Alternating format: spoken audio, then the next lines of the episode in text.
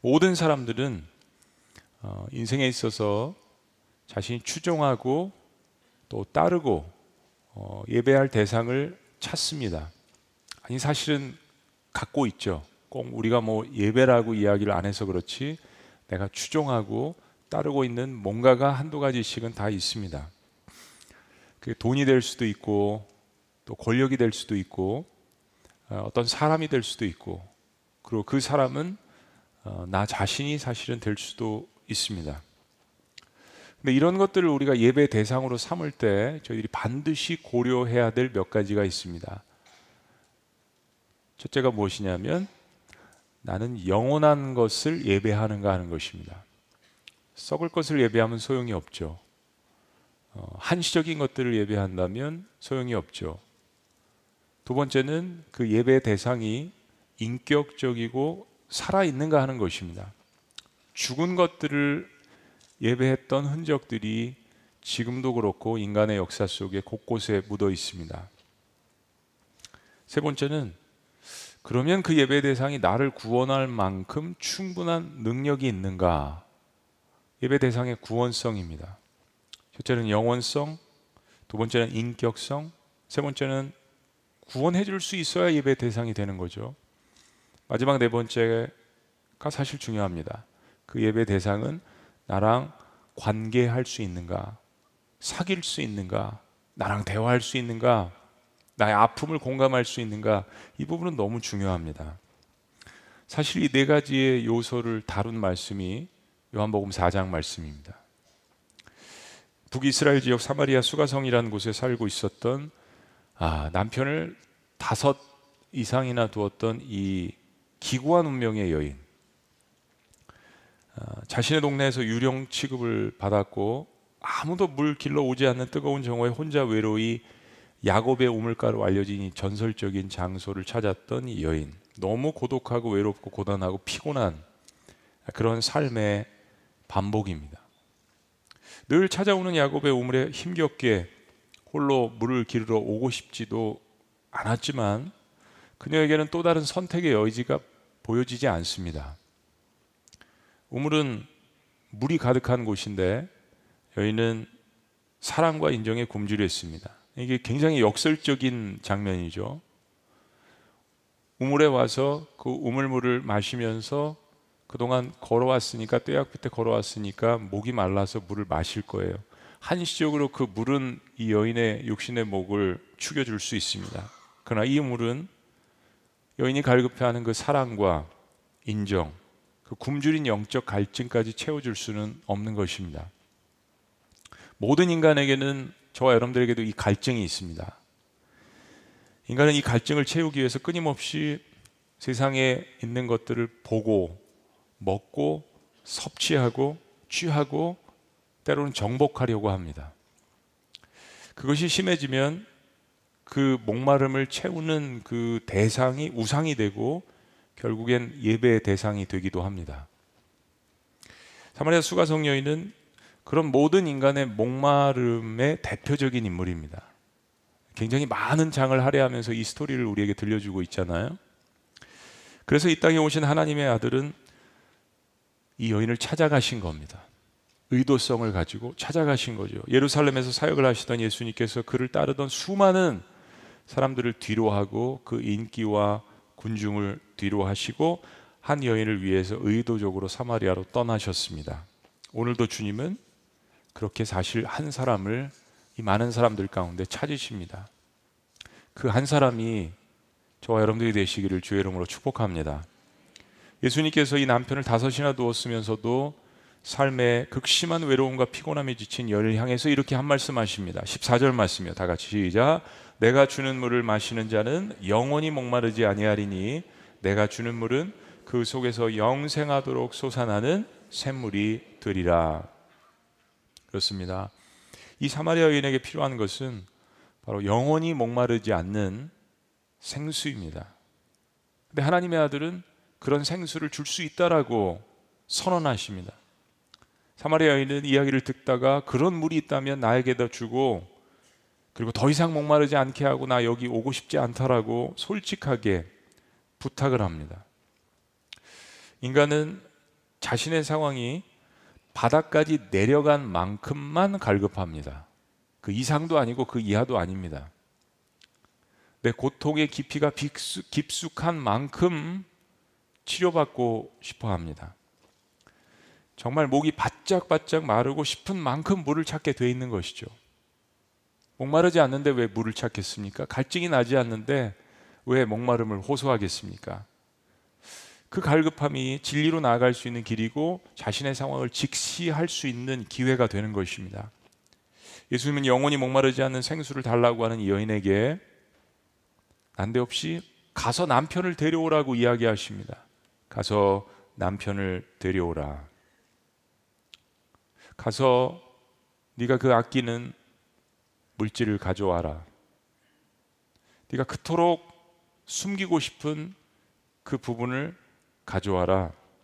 자랑하고 싶은 부분이든지 숨기고 싶은 부분이든지 싫어하면서도 예배의 대상이 되고 멀리하고 싶으면서도 자신의 갈증을 채우는 그런 대상의 표본이 아니겠습니까? 가서 내 남편을 데려와라.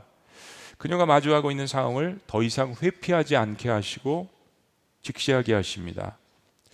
이 예수님의 말씀에 대해서 여인의 고백도 놀랍습니다. 나는 남편이 없습니다. 17절 말씀 다 같이 시작. 여자가 대답하여 이르되 나는 남편이 없나이다. 예수께서 이르시되 내가 남편이 없다 하는 말이 옳도다. 자신을 진정 사랑해 주는 사람 혹은 자신이 진정 사랑하는 사람이 없다라는 말일 것입니다. 남편이 있죠. 이 스토리를 우리는 2주간에 걸쳐서 보았습니다. 그런데 나 남편이 없다라고 이야기합니다. 나를 사랑해 줄 사람도 없고 내가 사랑하는 사람도 없다라는 이야기죠.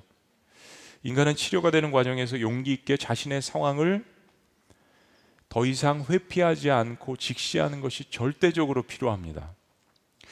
어디가 아픈지, 어디가 고장이 나 있는지, 어디가 줄줄 새고 있는지, 어디가 무너져 있는지, 어디가 허전한지 치료 직전에 그것을 반드시 보아야 합니다.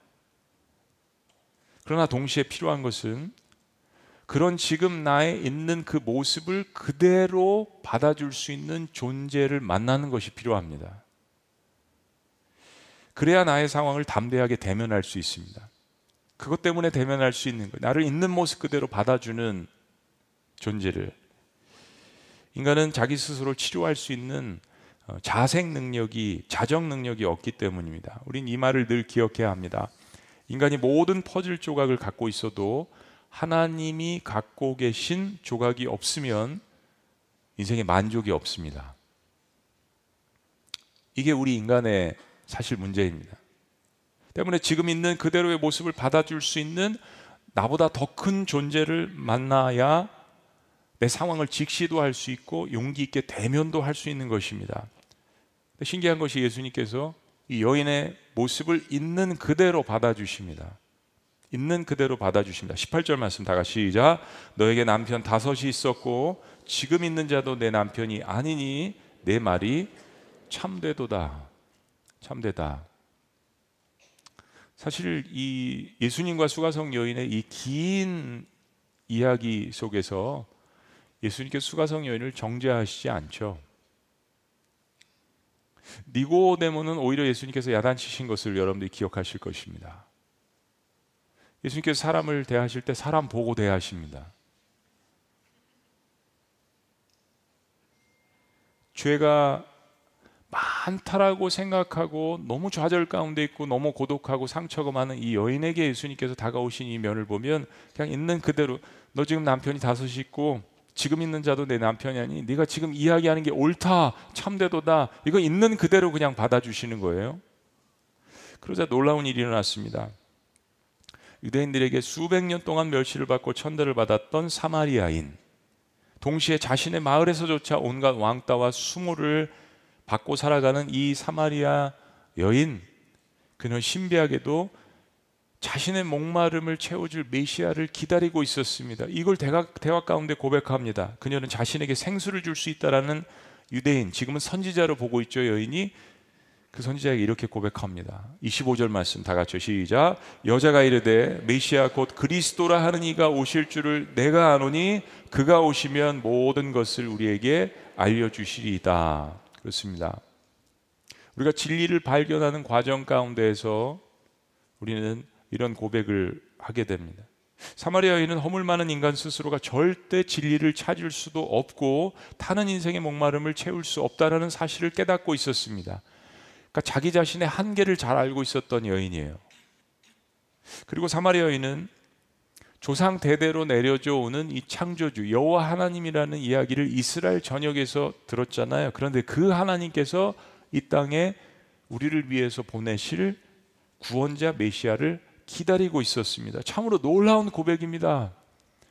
예루살렘에서도 들어보지 못했던 고백을 사마리아 수가성에서 모든 사람들에게 왕따를 당하고 있는 여인에게 주님께서 들으십니다. 여인은 하나님이 보내시는 그런 메시아가 오시면 나는 기다리고 있는데 내 삶의 모든 삶의 궁금증을 다 해결해 주실 것을 확신하고 있었습니다. 자, 그런데 문제가 있죠. 그것을 제대로 설명해 주고 가르쳐 줄 마땅할 마땅한 사람을 못 만나고 있었습니다. 우리 사도행전에 보면 그런 인물들이 등장합니다. 특별히 이디오피아에서 온 네시 장관이라는 사람은 거룩한 이방인이었습니다. 하나님에 대한 존재를 알고 싶어서 예루살렘 방문했습니다. 이사에서 두루마리 성경을 어디서 구해서 그걸 읽고 다시 본국으로 돌아가는 과정 가운데 누가 설명해 주는 사람이 없으니까 하나님이란 존재는 인지하고 있고 그분을 만나고 싶고 그 갈급함을 쏟아붓고 자신이 할 수 있는 최선은 다하고 어디서 성경이라도 구했는데 그 말씀을 설명해 주는 사람이 없었어요. 하나님은 그에게 사마리아 성에 있었던 빌립을 보내시죠. 누군가는 이것을 마땅하게 설명해 줄 사람이 필요한 것입니다. 그것은 여인의 평생의 간절한 소원이기도 했습니다. 그러나 사마리아 성에서는 그 어느 누구도 이 여인에게 다가가지 않았습니다. 사실 그것은 그녀의 울부짖음이었습니다. 그녀의 피눈물 나는 기도였습니다. 근데 하나님께서 이 기도를 응답하신 거죠. 들으신 겁니다. 그리고 자신의 아들을 이곳으로 보내신 겁니다. 그리고 그 답이 하늘로부터 한마디로 왔습니다. 26절 말씀 다 같이 시작. 예수께서 이르시되 내게 말하는 내가 그라 하시니라. 여인이요, 내가 그토록 기다리던 그 메시아가 바로 지금 너랑 대화하고 있는 내다, 나다. 라고 말씀하십니다. 여러분 인생에 이런 극적인 만남을 혹시 경험해 보신 적이 있나요? 정말 기다리고 있었던 사람인데 너무 뜻밖의 장소에서 기대하지 않았던 만남을 가끔 여러분들 올라오신 간증을 보면 30년 전에 저에게 예수님을 증거해 준 분이었는데 커피숍에서 만났어요. 길에서 만났어요. 어렸을 때 저에게 복음을 증거해 준 선생님이셨는데 얼마 전에 만났어요. 가끔 이런 이야기를 간증들을 봅니다. 사마리아 여인이 자신의 인생에 타는 목마름과 이 갈증을 채워줄 메시아를 기다리고 있었는데 지금 그 메시아를 전혀 뜻하지 않은 장소와 시각에 만났습니다. 이 얼마나 큰 기쁨일까요? 이것은 마치 사랑했지만 먼저 천국으로 간 사람이 돌아온 그 사람을 만난 기쁨과 그 제외하는 기쁨과 맞먹는 기쁨일 것이에요.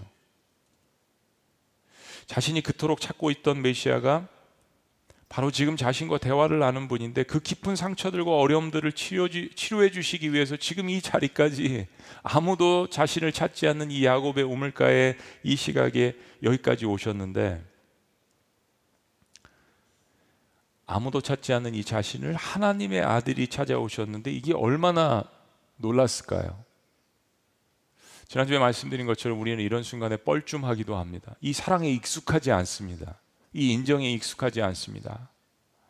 그러면서 너무나도 기다렸던 이 순간 이 여인에게는 그런데 성경은 사마리아 여인의 이극 적인 만남의 표현을 이 기쁨을 이렇게 표현합니다. 28절 말씀 여자가 물동이를 버려두고 여인의 입장에서 한번 생각해 보세요.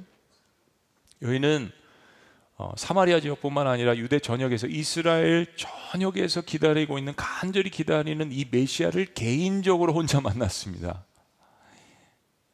어, 주님 진짜 맞으세요? 선생님이 제가 정말 그토록 기다리던 메시아인가 우리 조상들이 우리 선조들이 우리 이 지역에 살고 있는 모든 사람들이 기다리고 있는 그분이 맞으세요? 근데 왜요? 예? 왜 이런 것에 왜 나같이 비천한 여인에게 왜 난데요? 우린 절망 가운데 있을 때도 이 질문합니다. 왜 하필이면 나예요? 그리고 좋은 일이 생겨도 우리는 또 고백합니다. 왜 저에게 이런 은혜를 주세요? 제가 뭐라고?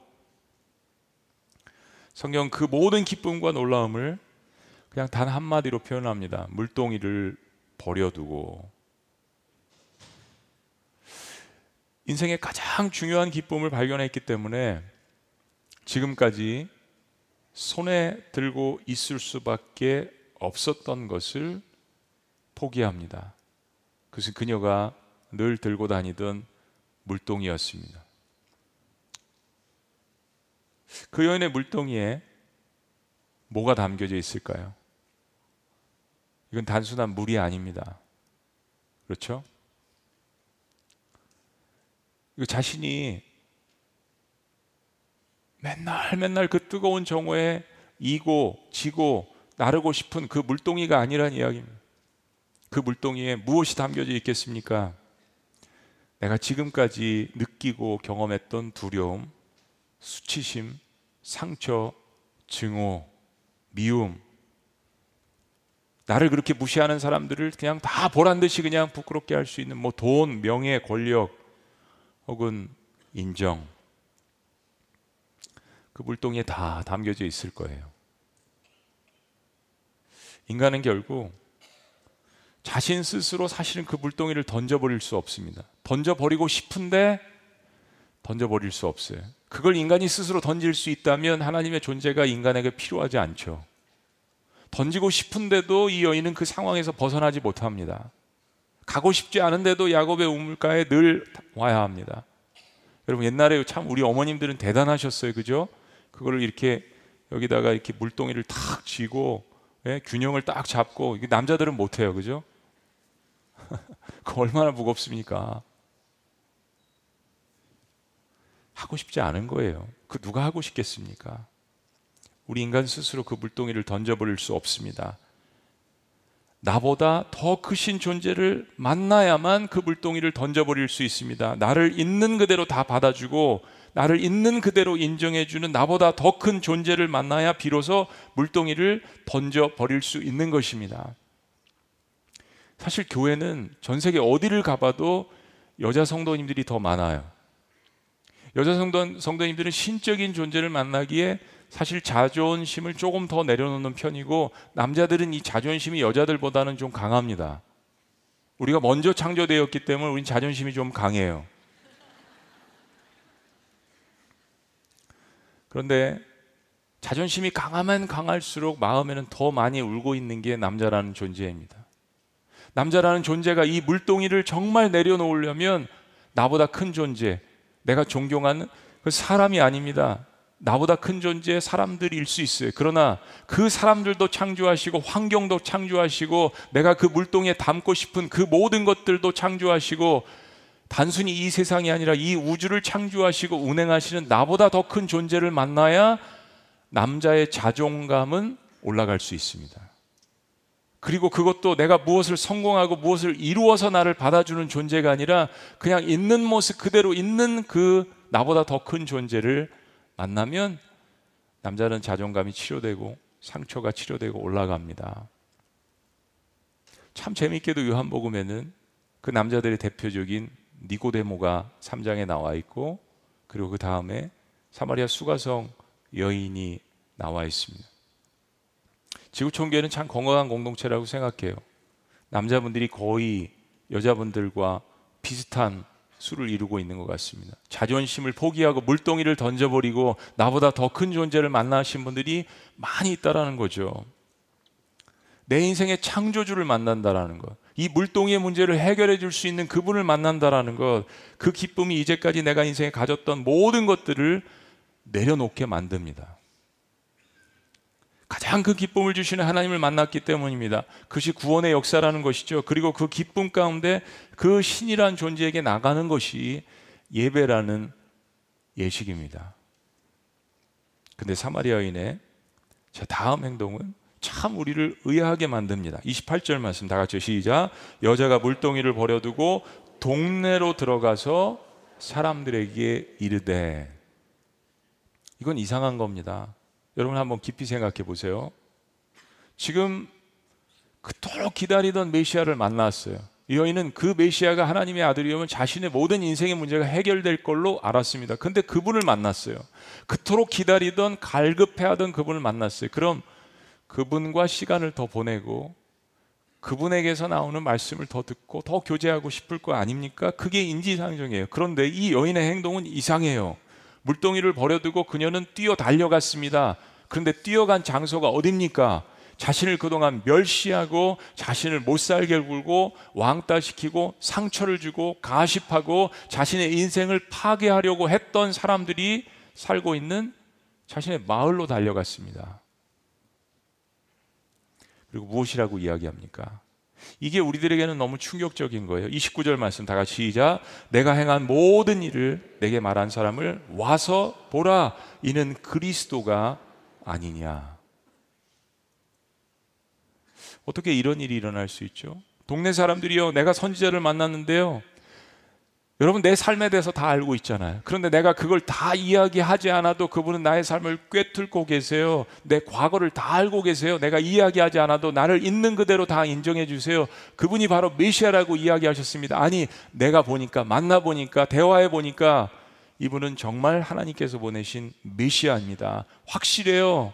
못 믿으시겠어요? Come and see. 와서 직접 보세요. 경험하세요.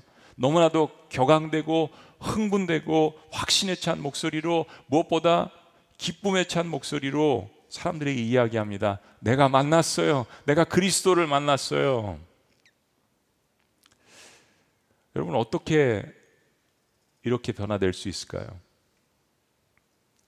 나를 내가 예수님 믿는다고 막 핍박하고 어렵게 한 시댁 식구들에게 달려가서 친정 식구들에게 다가가서 나를 미워하고 힘들게 했던 사람들에게 다가가서 그리스도를 증거한다. 이거 세상의 가치관과 방법으로는 이해할 수 없는 일입니다. 내가 진리를 발견하고 능력을 발견했다면 그걸 사용해서 나를 힘들게 하는 사람들을 똑같은 방법으로 나에게 해줬던 똑같은 방법으로 아니 그 이상으로 심판하고 복수하고 싶은 것이 세상의 가치관이에요. 근데 이 여인은 반대로 행동을 합니다. 자신이 그토록 기다리던 그 진리를 발견하고 그 기쁨을 맛보고 그것을 자신을 가장 멸시한 그 지역과 사람과 동네 친지들에게 찾아가서 내가 그리스도를 만났다라고 이야기합니다. 어떻게 그럴 수 있습니까? 변화되었기 때문입니다. 사마리아 여인은 과거에는 도저히 할 수 없었던 일을 너무나도 담대하게 하고 있습니다. 아무리 상처가 깊어도요, 여러분, 치료와 회복이 되면 인간은 변화하기 마련입니다. 자, 그런데, 오케이. 여인은 그렇다고 치고, 이 여인이 그렇게 달려와 가지고 격앙된 어제로 내가 내가 그리스도를 만났습니다. 이야기할 때 사람들의 반응은 어땠을까요? 그토록 자신들이 싫어하는 말 걸기도 싫어하는 남편을 다섯 이상이나 둔 이 여인이 메시아가 나타났으니까 우리 가서 같이 한번 봅시다라고 이야기했을 때 과연 얼마나 많은 사람들이 반응하고 그 말을 믿고 움직일 수 있었을까요? 그런데 놀라운 일이 일어났습니다. 30절 말씀 다 같이요. 시작. 그들이 동네에서 나와 예수께로 오더라. 동네에서 나와 예수께로 오더라. 아니 어떻게 이런 일이 일어나죠? 이건 계속적인 반전입니다. 아니 왜요? 왜 왜 이 사람들은 움직였을까요? 동네 사람들은 단 한 번도 이 여인의 얼굴과 삶에서 이런 확신과 기쁨을 본 적이 없습니다. 늘 사람들에게 눌려 살았고, 늘 자신이 없고, 늘 피해 의식을 갖고 상처가 많은 상처의 중심에 사는 자신들이 그렇게 만든 거잖아요. 근데 그 여인의 얼굴과 입술에서 행동에서 한 번도 보지 못했던 확신과 기쁨이 그리고 무엇보다도 자신들도 기다리고 있었던 메시아에 대한 이야기가 나왔습니다. 사람들은 그 변화에 너무 놀랐습니다. 사랑하는 여러분, 변화는 다른 사람들이 인정해야 변화입니다. 주변에 있는 사람들이 가장 먼저 감지합니다. 혼자서 주장하는 변화가 아닙니다. 나는 예수님 믿었다라고 이야기하면서 말과 행동은 그대로, 증오도 그대로, 미워하는 것도 그대로, 물동이는 그대로. 이거 누가 인정해 주겠어요? 근데 주변의 사람들이 먼저 감지합니다. 혼자서 주장하면 변화가 아니죠. 여기는 너무 달라져 있었습니다. 아주 짧은 시간에 변화를 감지한 사람들, 그래서 사마리아 사람들은 이런 마음을 가졌습니다. 이 여자가 이럴 여자가 아닌데, 야, 믿져야 본전이다. 저런 확신과 한 번도 경험해 보지 못했던 이 여인의 이 기쁨, 확신, 당돌찬 언어, 우리가 한번 가보자. 뭔가 있기는 있나 보다. 근데 그 정도가 아닙니다, 여러분. 자, 계속되는 말씀 보세요. 39절 말씀. 여자의 말이 내가 행한 모든 것을 그가 내게 말하였다. 자신의 삶, 과거에 대해서 다 이야기했다라는 거죠. 증언함으로, testify, testimony, 간증함으로, 전도함으로 그 동네 중에 많은 사마리아인들이 예수를 믿는지라라고 기록합니다. 아직 예수님 만나지 않았어요. 사마리아 사람들이. 근데 이 여인의 이야기를 듣고 더러 사람들이 예수님을 벌써 믿어버렸습니다. 여러분 놀라운 사실은요. 지금 예수님은 수가성 여인과 함께 동네 가신 게 아닙니다. 여자 혼자 물동이를 버려두고 뛰어서 급하게 사마리아 성으로 들어갔어요. 그리고 예수님께로 그 사람들을 인도하려고 들어갔는데 그런데 여인이 너무나도 변화되고 확신에 찬 이 기쁨에 찬 이 말을 듣고 사람들은 이건 하나님의 역사죠. 성령의 역사죠. 예수 그리스도를 믿기 시작했습니다. 사람이 할 수 없는 일입니다. 사마리아에서 사마리아 여인의 변화도 그리고 이 여인의 변화를 보고 그가 전한 이야기를 듣고 변화된 사람들도 이건 사람이 할 수 없는 변화죠. 우리가 기억해야 될 것이 있습니다. 여인의 삶 주변의 상황은 변화되지 않았습니다. 동네 사람들도 아직 바뀌지 않았어요. 근데 뛰어갔습니다. 그리고 상황이 어쨌든 사람들이 어쨌든 여인은 자신이 받은 은혜와 기쁨을 전했습니다. 근데 수가성 여인의 변화된 모습에 사람들은 하나둘씩 믿기 시작했습니다. 거부할 수 없는 여인의 확신과 기쁨 변화가 사람들의 마음도 움직였던 것입니다. 그럼 질문이 있습니다. 수가성 여인이 얼마만큼 변화되었으면 마을 사람들이 예수님을 믿게 되었을까요? 답은 한 가지입니다. 대가를 치른 만큼입니다. 어떤 대가요? 성경 말씀을 다시 봅니다. 물동이를 버려두고 자신의 삶의 우선순위를 바꾸었습니다. 이게 중요한 게 아니지. 지금 하나님을 만나기에 방해가 되는 요소들을 물동이라는 이 항아리에 가득 담고 성령 충만의 역사를 능력을 받는다는 것은 불가능합니다. 여인은 물동이를 버려두었습니다. 예수님의 제자들은 배를 버려두고 예수님을 따랐습니다. 두 번째는 마을로 달려간 것입니다. 자신을 멸시하는 장소와 사람들을 찾아갔습니다. 가고 싶지 않은 장소, 그러나 현실을 담대하게 용기 있게 직시했습니다. 나보다 더 큰 존재가 내가 갖고 있는 이 모든 문제를 직시해 주시고 나를 대면해 주시니까 이 여인 역시 더 큰 존재를 만난 그 기쁨으로 이제는 주변에 있는 사람들이 뭐라고 하든 그 사람들에게 달려갈 수 있는 담대함과 용기가 생긴 것입니다. 내 안에 더 큰 존재가 임재하시니까요. 세 번째, 사람들에게 이르되 가서 직시하고 이야기합니다. 자신을 왕따시켰던 사람들에게 다가갑니다. 왜요? 저는 이 장면이 늘 가슴 뭉클합니다. 곰곰이 생각해 보면 이 사마리아 성에 살고 있는 사람들 역시 유대인들에게 멸시를 받는 사람들입니다. 동물 취급도 못 받는 그런 사람들입니다. 자신의 동족들이란 이야기요. 비록 자신을 힘들게 했지만 자신의 가족들이요, 친척들이요. 자신의 동족들입니다. 유대인의 멸시를 받는 사마리아인들, 자신과 같은 민족 가족들에게 찾아가서 자신이 만난 그리스도 기쁨 능력을 증거합니다. 정말 가슴 뭉클해지는 장면이에요. 그러니까 사람은 자기보다 큰 존재를 만나면 마음의 space가 넓어집니다. 아, 그 사람 그래서 그래. 그렇지. 라고 이해할 수 있는 나보다 더 크신 존재가 나의 삶을 인, 그냥 있는 그대로 다 받아주시고 인정을 해주시니까 내 이런 허물도 내 이런 아픔도 내 이런 고통도 그분이 다 말없이 다 안아주시는데 내가 나에게 힘들고 힘들게 했던 그 사람을 나도 한번 안아보자라는 용기가 생기는 것입니다. 물동이를 버려두고 마을로 달려가서 사람들에게 이르되 다른 이야기 안 하죠. 왜 나에게 상처를 줬습니까? 왜 나를 힘들게 했습니까? 네, 그리스도를 만났습니다. 여러분 내 삶 다 아시죠? 내 과거 다 아시죠? 네, 내가 그리스도를 만났습니다. 여인은 변화되고 있었습니다. 복음의 역사는 참 단순합니다. 예수님이 수가성년을 만나 주셨어요. 그리고 여인은 그 예수님을 받아들였습니다. 치유와 회복과 기쁨과 변화가 일어났습니다. 그리고 여인은 그 즉시 동네로 달려갔습니다. 사마리아 여인의 말을 믿고 수가성 사람들이 예수님께로 나아오기 시작합니다. 더러는 이미 예수님을 믿었는데 또 다른 역사가 일어납니다. 40절 말씀 다 같이 시작. 사마리아인들이 예수께 와서 자기들과 함께 유하시기를 청하니 거기서 이틀을 유하심에 사마리아인들은 직접 예수님께 와서 자기들과 함께 머물고 교제하기를 요청합니다. 그리고 예수님께서 기쁨으로 그들과 함께 그 성에 이틀을 더 거하십니다. 그리고 더 큰 역사가 일어났습니다. 41절 말씀 다 같이 시작. 예수의 말씀으로 말미암아 믿는 자가 더욱 많아 복음이 진보되는 것을 저희들이 봅니다.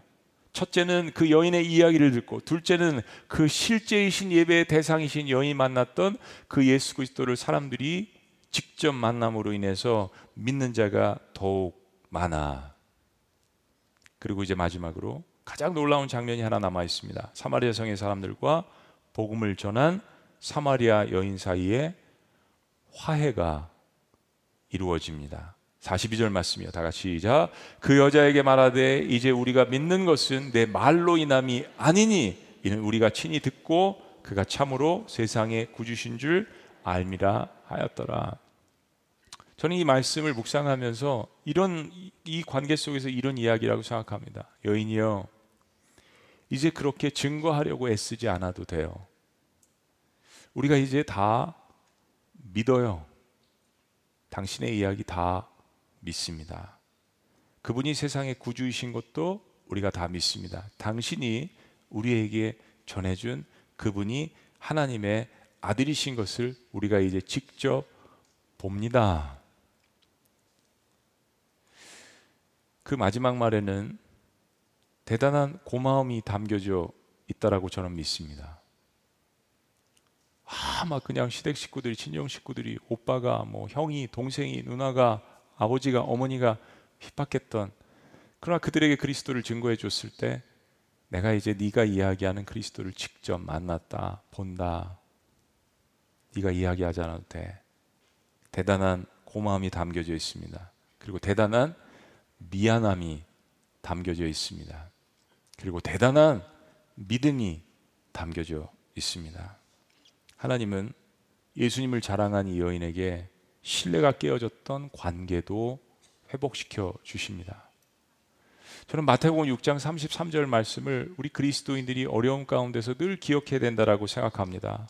이 약속의 말씀을 늘 여러분 삶 가운데 담아야 된다라고 생각합니다. 너희는 먼저 그의 나라와 의를 구하라. 그리하면 이 모든 것을 너희에게 더하시리라. 저희 지구촌 교회가 우리가 믿는 것에 실천하고 목숨 거는 그런 공동체가 되기를 원합니다. 우리가 주님을 만나고 치료되고 회복되고 기쁨이 넘치고 그래서 이제 내가 만난 진리이신 그 예수님을 자랑하는 거 우리는 여기에 목숨을 걸어야 합니다. 그것이 바로 복음으로 사람들을 섬긴다라는 것입니다. 그때 삶의 새로운 기쁨과 또 다른 축복이 우리에게 임하는 것입니다.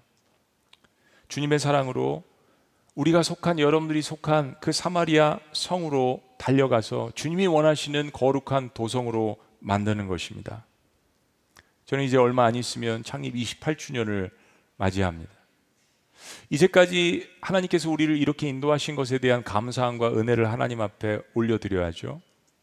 그런데 정말 하나님께서 이 8주년에 우리에게 원하시는 것, 가장 기뻐하시는 것이 있다면 저는 사마리아 수가성 여인 같은 한 영혼을 주님께로 인도하는 것이라고 생각합니다. 그거 주님께서 가장 기뻐하시고 그래서 주님께서 이 땅에 교회를 세우신 것이라고 생각하고 그 과거의 니고데모와 사마리아 여인이 바로 저와 여러분들이라고 생각합니다. 제가 사마리아 수가성 여인의 이야기를 2019년 3년 전에 지구촌 교회 부임해서 6주에 걸쳐서 아, 여섯 가지 주제를 가지고 생수를 마셔라 라는 시리즈로 여러분들에게 말씀을 드렸죠. 만남, 치료, 회복, 기쁨, 변화, 그리고 섬김. 예. 베스트셀러가 딱 되려고 하다가 망한 책인 것 같습니다. 처음으로 한국에 와서 책을 냈는데 코로나가 닥쳐가지고 어, 제가 이야기를 하는 이유가 있습니다. 그때 부임해서 이 설교를 준비한 것이 기획 설교죠. 블레싱 전도 집회 초점을 맞추고 있었습니다.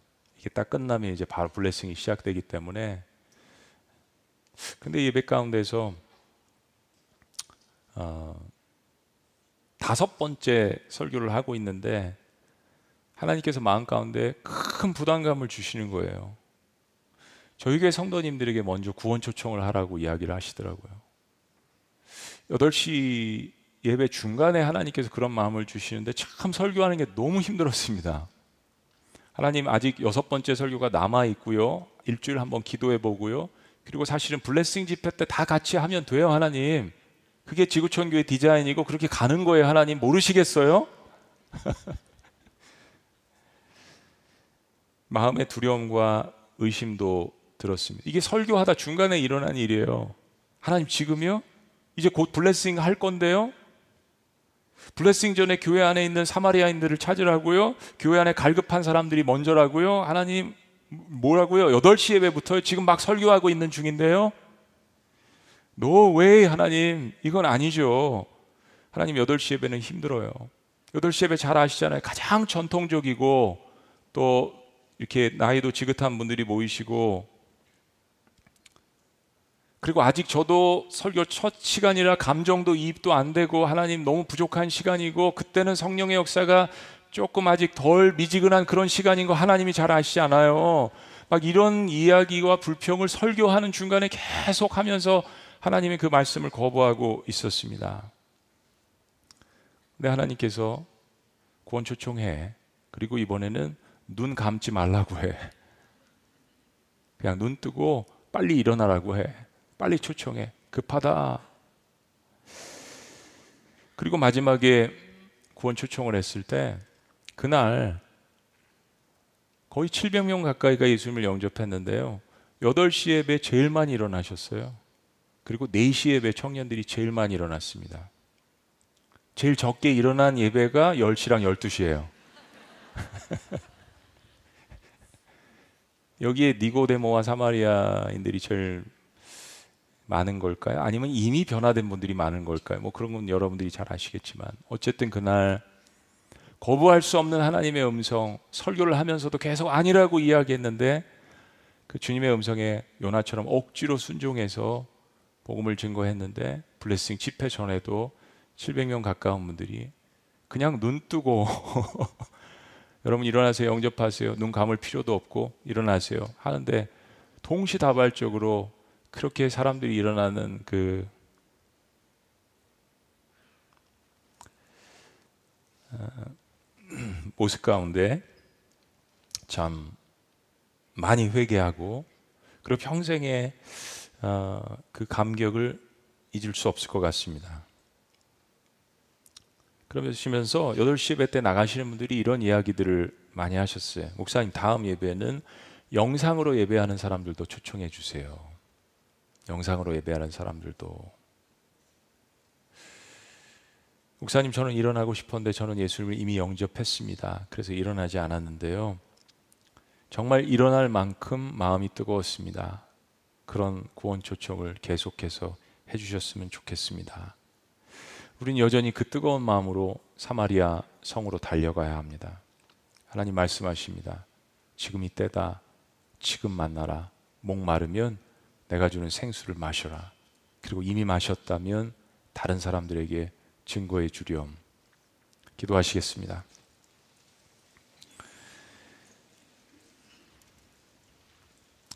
여러분이 인생 가운데 버려야 될 물동이는 무엇입니까? 여러분은 진정한 예배 대상이신 그 주님을 인격적으로 만나셨나요? 혹 이미 헌신하셨다면 내가 섬겨야 할 사마리아 성은 어디입니까? 오늘 여러분들에게도 기회를 드립니다. 여러분 가운데서 제가 아직 그런 예수 그리스도를 인격적으로 만나지 못했습니다. 라고 목사님 저를 위해서 한번 기도해 주세요. 제가 사마리아 수가성 여인이 만난 그 예수 그리스도를 만나기를 원합니다. 라고 마음 가운데 결심하는 분들 제가 인생 가운데 짊어진 그 무거운 물동이를 내려놓기를 원합니다 라고 고백하는 분들 계시면 우리 자리에서 일어나 주시면 제가 그분들을 위해서 기도하겠습니다. 분당도 그렇고 수지도 그렇고 우리 영상도 그렇고 감사합니다. 감사합니다. 감사합니다. 다 같이 눈 감고 함께 기도합니다. 하나님과의 관계입니다. 감사합니다. 감사합니다. 저 기둥에도 뒤에도 감사합니다. 하나님이 찾으시는 한 사람 저 뒤에도 주로 구석에서 많이 일어나시는군요. 숨어 있지 마시고 하나님 앞으로 나오십시오. 빛 가운데로 나오십시오. 주님께서 그 무거운 물동이를 인생 가운데 지고 있는 거 원하시지 않습니다. 감사합니다.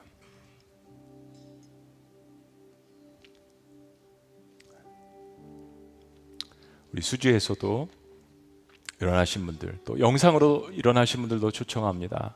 짧은 시간이지만 제가 기도합니다.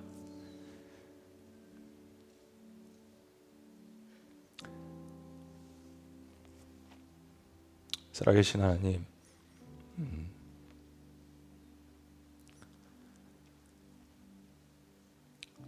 사마리아 수가성 여인이 만난 그 예수 그리스도를 오늘 인생 가운데 인격적으로 만나기를 원하는 하나님의 백성들, 하나님의 자녀들이 이 시간 자리를 박차고 주님 앞으로 나왔습니다. 그들의 물동이를 버리고 주님 앞으로 나아가는 하나님 주님의 자녀들을 받아 주시옵소서. 저들의 마음 가운데 하나님만이 부어주시는 생수와 하나님만이 부어주시는 놀라운 기쁨과 하늘에서 내려오는 신령한 것들로 주님께서 채워 주시옵소서. 나보다 더 큰 존재이신 나를 힘들게 하는 사람들보다 더 큰 존재이신 내가 맞서고 있는 상황보다 더 큰 존재이신 그 하나님을 만날 수 있도록 축복하여 주시옵소서. 우리 인생의 주관자이신 나를 구원해 주시는 놀라우신 이름 예수 그리스도 이름으로 축복하며 기도합나이다. 아멘. 할렐루야. 우리 다 같이 박수로 격려하고 환영합니다. 네. 우리 자리에서 다 같이 일어나시겠습니다. 우리 그런 마음으로 함께 우리 찬양하십니다. 우물가의 여인처럼 난 구했네. 우리 고백하는 마음으로 함께 찬양하십니다. 우물가의 여인처럼 난 구했네 헛되고 헛된 것들은 그때 주님 하신 말씀. 그때 주님 하신 말씀 내 세매와 생수를 마셔라. 네, 고백합니다. 오 주님. 오 주님. 채우소서. 채우소서. 나의 잔을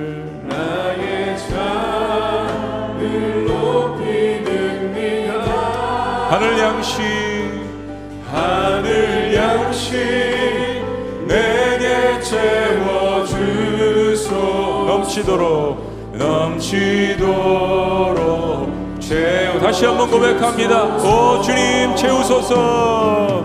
오 주님 채우소서. 나의 잔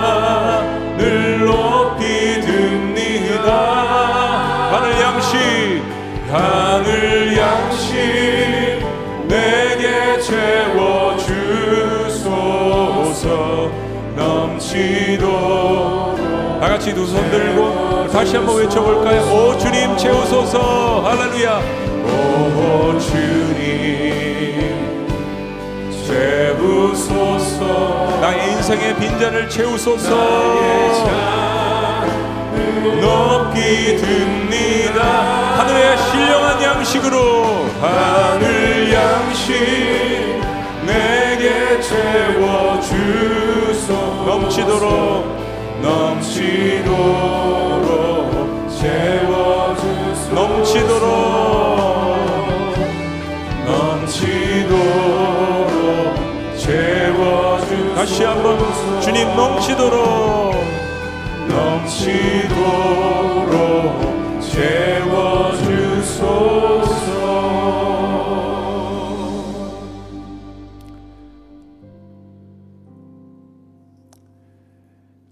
가운데서 예수 그리스도를 영접하신 분들은 나가시면서 우리 목사님 전도사님들께 저 오늘 예수 그리스도 영접하고 인격적으로 만났습니다 라고 같이 나눠주시고요. 또 함께 기도 받으셨으면 좋겠습니다. 특별히 오늘 4시에 우리 청년들 전도 집회가 있습니다. 많은 청년들이 새로 교회를 방문할 것입니다. 다음 세대를 위해서도 기도해 주셨으면 좋겠습니다. 기도합니다. 이제는 우리 주 예수 그리스도의 은혜와 하나님 아버지의 극진하신 사랑과 성령님의 감화 교통 역사하심이 나보다 큰 존재이신 예수 그리스도를 만나며 인생에 가득 담았던 그 무거운 물동이를 버려두고 주님의 사랑과 기쁨으로 가득 차서 상처 많았던 모든 것들이 치유되고 회복되며 나에게 핍박을 주었던 사람들에게 오히려 복음 대신 예수 그리스도를 증거하기를 원하는 주님의 모든 백성들의 위대하고 아름다운 고백 위에 지금부터 영원토록 함께 하시기를 간절히 축원합니다. 아멘.